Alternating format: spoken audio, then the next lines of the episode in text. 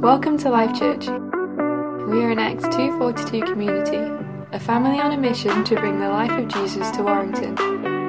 We hope you're ready to hear what God has to say to you today through His Word and by His Spirit. Amen. Great. So, yeah, we're in a new series called Pictures of the Kingdom where we're looking at particular parables. And um, I'm going to talk to you a little bit about what parables are and how they fit into the context of Scripture and how they should fit into our context as people who follow Jesus. And then we'll look at a particular parable and then we'll see what else Jesus has to say. It'll be, it'll be one of those evenings, I think. It's already been one of those evenings, hasn't it? Jesus, Jesus is here. So when I think about parables, uh, we're talking about this in our house. One of the things that happens in our house a lot is my wife is a, is a parable teller. Yeah, it doesn't matter what the circumstance is. Lisa will have a story that she can start with. I remember a time when, and then, uh, and then she has a story that in some way is vaguely connected to what we're talking about. I say vaguely connected. and, then, and, then, and then there's a lesson to be learned. Yeah, there's a lesson to be learned from the story that Lisa shares. And sometimes we can have the idea that that's what a parable is. That a parable is a story that Jesus told because there was a lesson to be learned at the end. There's some kind of moral code that we need to adhere to, some lesson that we need to take hold of and to move on uh, once we've learned that lesson. But I think when Jesus told parables, there was something different that was happening there.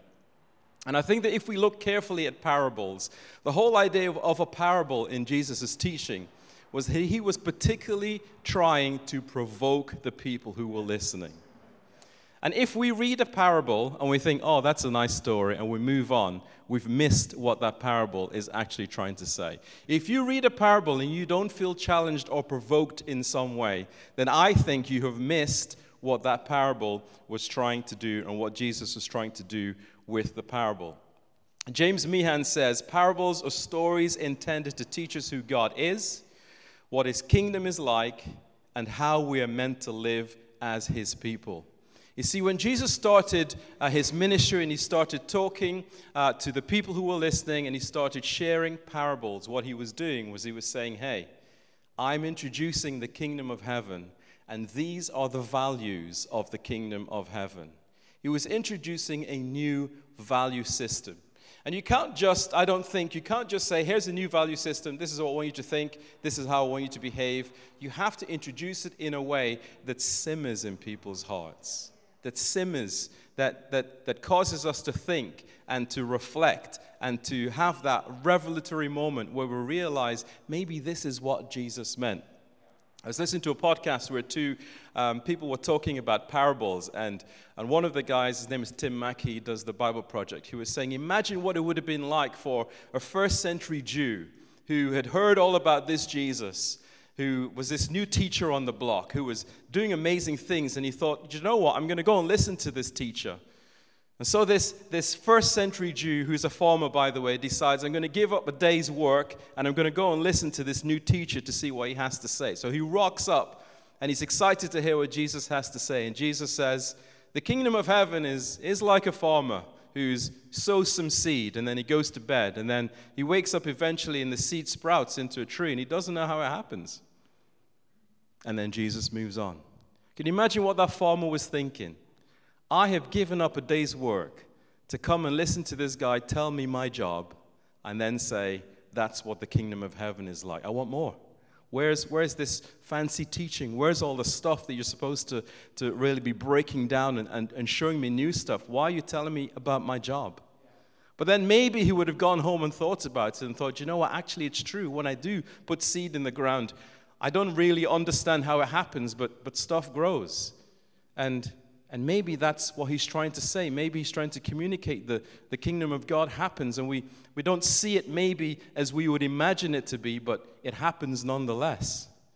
Maybe I need to think about this a bit more. And the more that he reflects on it, the more he gets from it. And I think that's why Jesus told parables, because he wants us to sit in them, he wants us to rest in them, and he wants us to expect that revelation will happen as we think through the things that he was saying.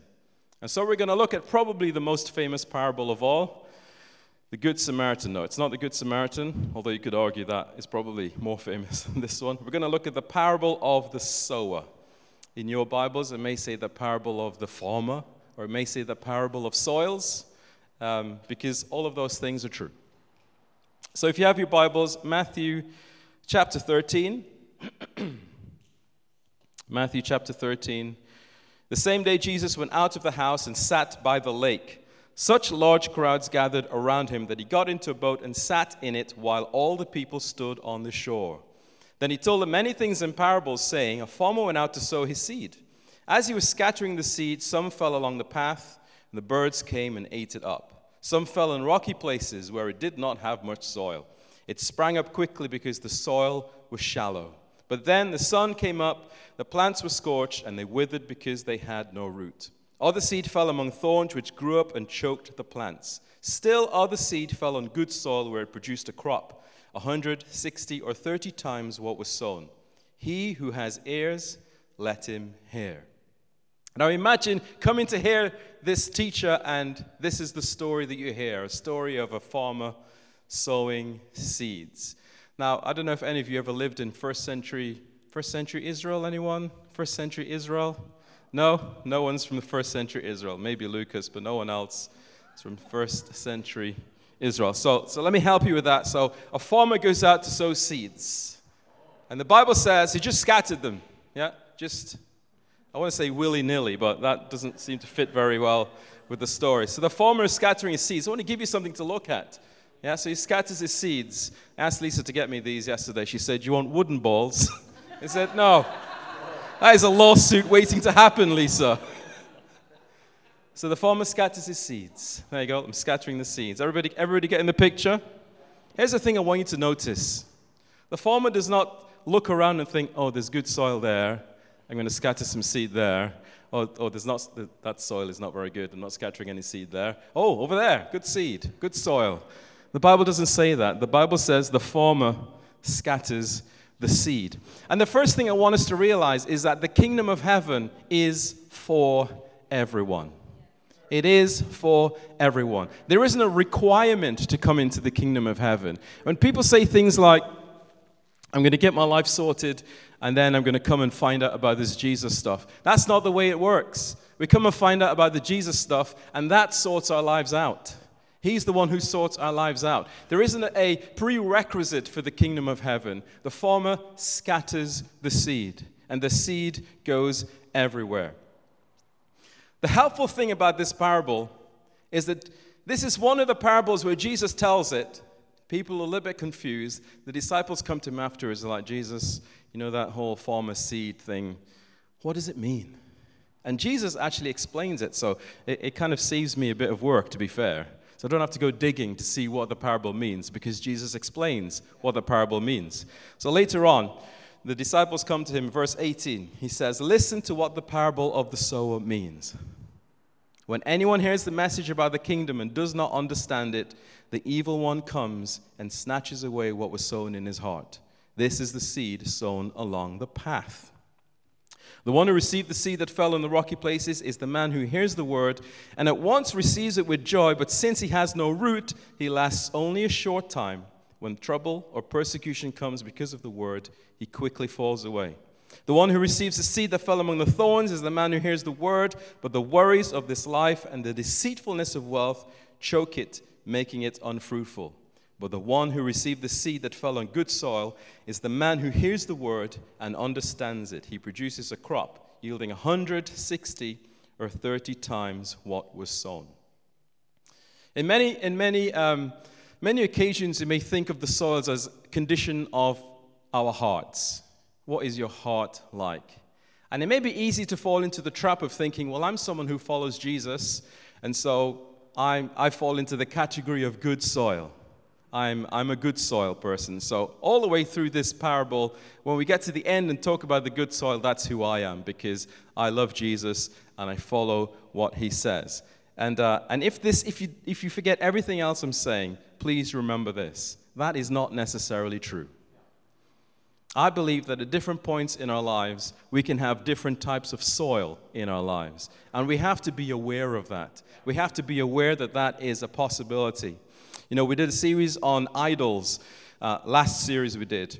And uh, we looked at Solomon in one of the sessions. and Solomon had this occasion where he had a dream. God turned up to him and said, Solomon, what do you want? What a question for God to ask. What do you want? And Solomon answers 1 Kings chapter 3 verse 9 he says give your servant an understanding mind and a hearing heart with which to judge your people so that I may discern between good and evil. For who is able to judge and rule this great people of yours? He asked for an understanding mind and a hearing heart. That was good soil. He said I want I want this to be good soil. And he listened to what God said and he ruled well but he didn't always rule well.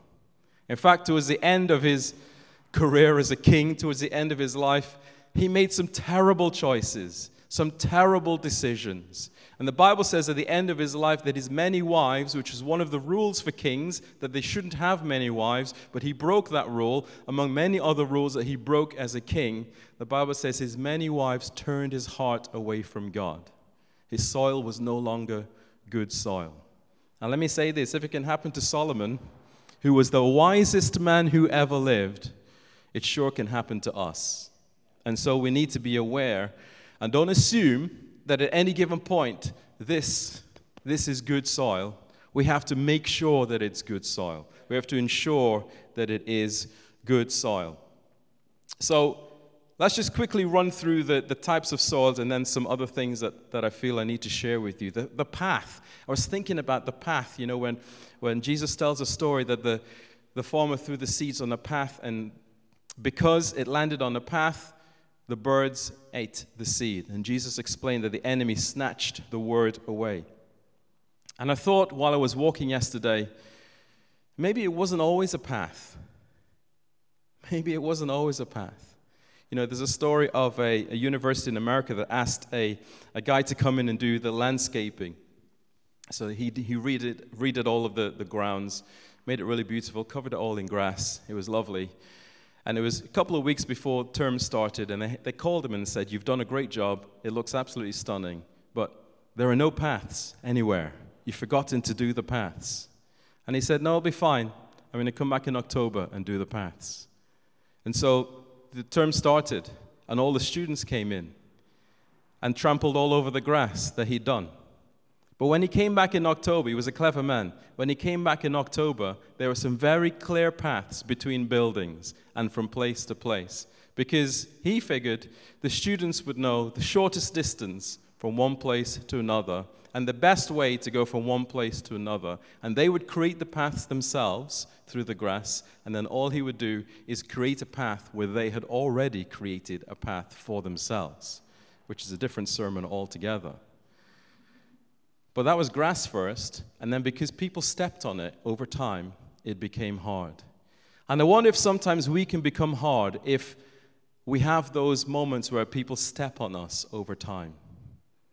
And I wonder if maybe things like bitterness and disappointment can make our hearts hard so that we don't have the opportunity for the seed of God's word to penetrate our tough exterior and to land where it needs to land.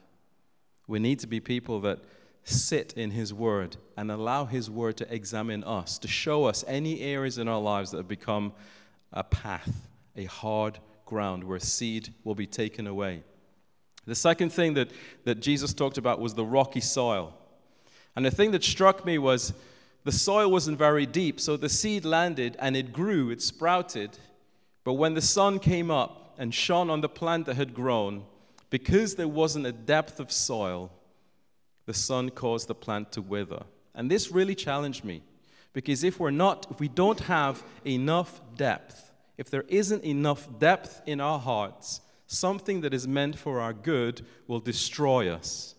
Because the sun is good for plants. It is good for plants. But because they weren't, the roots weren't deep enough, the thing that was meant for the plant's good destroyed the plant.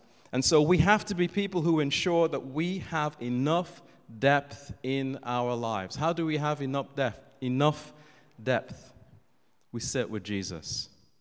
We allow Him to shape us, we allow Him to work in our hearts. Thorns, the, the weeds, they kind of speak for themselves, really. The worries of life, the, the pursuit of wealth and the desires for other things, the distractions, yeah, the distractions that we have, that we place in our own life sometimes. We get so distracted by things that are our own fault.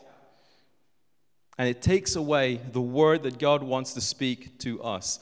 I have a friend who we went through a phase where we would meet each other and I'd say, How you doing? How you doing? Busy? Busy. And that, that would be how we'd say hi to each other because we wanted to over exaggerate the importance that people placed on being busy. We say, I'm busy, like it's, like it's something to hold up and say, Look at me, I'm so busy, I'm doing great. Well, no, because that can sometimes be a distraction that takes us away from what God wants to do in us. And then Jesus talked about the good soil? How do we ensure that, that what happens inside of us is good soil? Jeremiah chapter 4, verse 3 says this Break up the unplowed ground. Break up the unplowed ground. The farmer scatters the seed, but we have a responsibility as people who love Jesus to ensure that our soil is in the right place and in the right condition to receive the word of God so that it can grow and bring fruit. We have to examine our hearts. Of course, if we're too busy, we don't have time to sit and examine our hearts. If we're too busy, we don't have time to sit and say, God, what do you have to say to me today? If we're too busy, we don't have time to open God's word and say, Speak to me today. But we have to get to that place so that we can be people who live with the things of God's kingdom in us that He wants to place in us. The way that we have good soil is very simple. We hear what God says and we do it. We hear what God says and we do it. We hear what God says and we put it into action in our lives. Psalm 119, verse 11 says this I have hidden your word in my heart that I might not sin against you. It's not, I heard something once and it was a little bit good and I vaguely remember it. It's I have hidden my word, your word in my heart. There is, a, there is an intentionality about it. I have hidden your word in my heart. The same psalm in verse 59 says this I have considered my ways and have turned my steps to your statutes. I've thought about the things that happen around me. I've thought about my attitudes. I've thought about what happens in my life. I've thought about the decisions I'm making. i have thought, I've thought about the things that I'm facing. And I have decided considering all of those things, I have decided to turn my steps towards your statutes. God, help us. Help us to have this attitude that causes us to turn our steps to his statutes. Now, we're not first century Jews, but I think when Jesus told this story, it would have triggered something in the listeners. I think the phrases that he used and the language that he used, those people sitting there listening to him, it would have triggered something in their memory. Because remember, we, we have this, and it's great that we have this. It is great that we have this. But you have to remember that first century Jews would have had some of the Old Testament memorized. That was just part of the way that they grew up. In fact, part, some, in some parts of Israel, it's still part of the way that they grew up, where they memorized the first five books of the Torah. So when Jesus used some of the words that he used, I think, this is just me, I think it would have triggered a thought in them. Because he said, when the seed lands in good soil, it will bring forth fruit 30, 60, or, strange word in some versions, a hundredfold. And we listen to that and we think, yeah, it just means 30 times, 60 times, or 100 times. But there is a moment in the Old Testament where that word is used. One moment in the Old Testament that I could find where that word is used. And it's in Genesis chapter 26.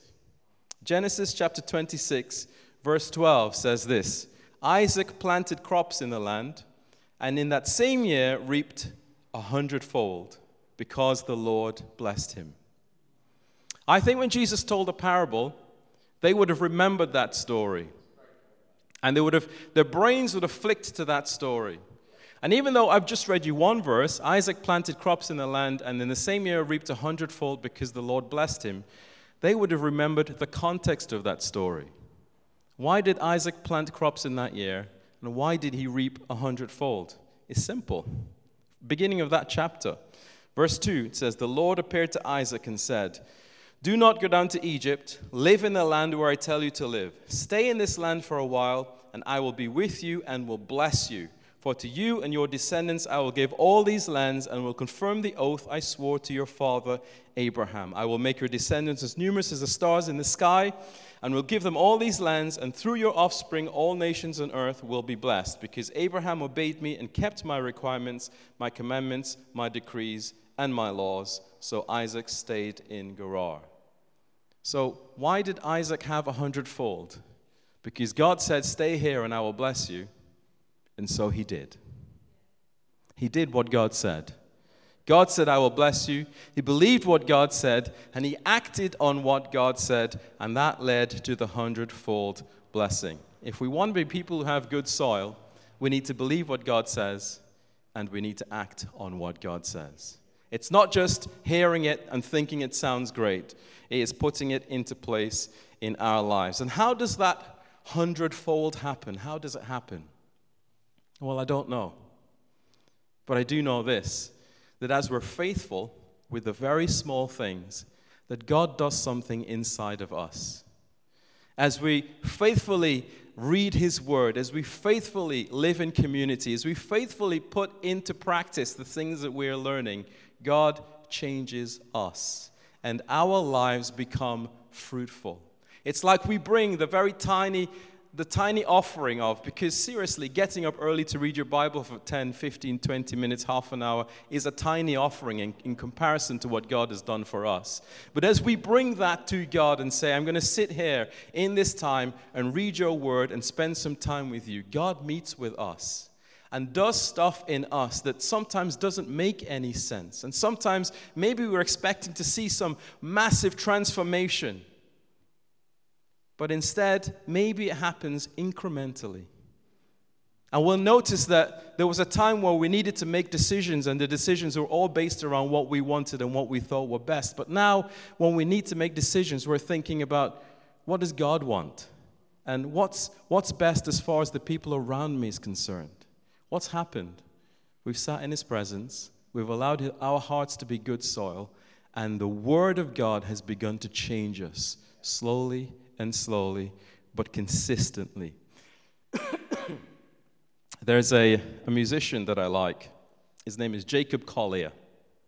I say musician, uh, he is actually a musical genius. Okay, Jacob Collier. He's a young man, musical genius. Um, and so I'm going to show you a clip in a minute of Jacob Collier, but I'm just going to explain it to you first. So, Jacob Collier wanted to record an album as a young man, he wanted to raise some money. And so he decided to have some fun. He said, Hey, what I want you to do on his YouTube channel, he said, You just send me a clip of, your of yourself singing or playing an instrument, just 30 seconds or so, and I will take that clip and I'll add my harmonies to it, and then I'll post it on my channel. For a small fee, I'll post it on my channel and, uh, and it was called I Harm You. It's not great, is it? But harm, short for harmony. All right, that sounds a bit weird. I Harm You, but short for harmony. And so what he would do is someone would send in a clip of themselves singing, and then he would record harmonies around that person singing whatever it was, and then he would release that. And when I say he'd record harmonies, he'd record all of the harmonies himself. Yep. So all of the instruments that you could imagine, he would do vocally. So he wasn't playing instruments. He would sing all of the harmonies individually, record them together, and then add them to the person's clip. What does that, what does that have to do with what I'm talking about? I think when we offer the little that we have to God, there's a thing that God does that makes our little amazing. And even if our little is amazing, when God comes in, and sees our faithfulness that we're trying to ensure that we have good soil, he makes that even more amazing. So here's the clip. The first is it's in two sections. So there's a guy who sings, plays the piano. He sings a, a song about Jesus, which is quite good. Yeah, he plays the piano, and then it goes straight into the, the, the, the kind of harmony that Jacob Collier adds to it. Thank you. You have overcome You have overcome, for there is no one who can take away your love.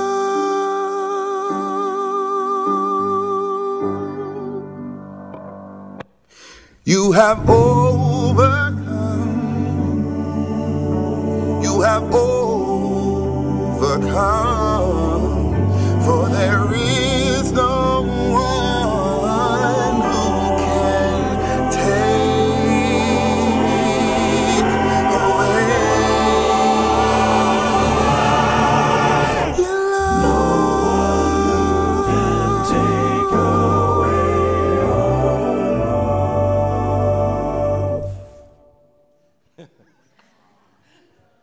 Is ridiculous, isn't it? He is a ridiculous human being. What a talent. But how beautiful. How different that was when all of those harmonies surrounded that one initial initial piece of music. And when we are faithful in ensuring that there are no weeds in our heart, that there's no rocks in our heart, there isn't a rocky path, that we have good soil.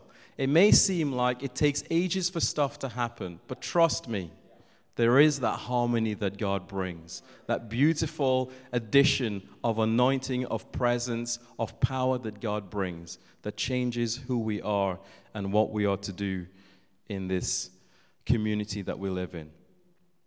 God does it in us. We tend our hearts, and He causes the seed to flourish. Let's pray. Lord, I thank you. I thank you for your skill, Jesus. You could have just said to your disciples, hey, guys, be good soil. Let's move on. But you, you did it in such a way to make us think. And so I pray that we'll be people who take that parable of your kingdom and that we will examine our own hearts. Help us to see where we've allowed distraction to get in the way. Help us to see where maybe there's some rocks or maybe there's some hardness. Maybe there's, there's something in us that, that we just won't give to you or we're reluctant to give to you. Help us, Jesus, to be submissive in your presence. Lord, we want to put into action the things that you have already told us. Help us to be, be, be people who obey your word, not just hear it, but obey it, and cause your word to shape us so that we bring forth the fruit that we should. In Jesus' name, amen.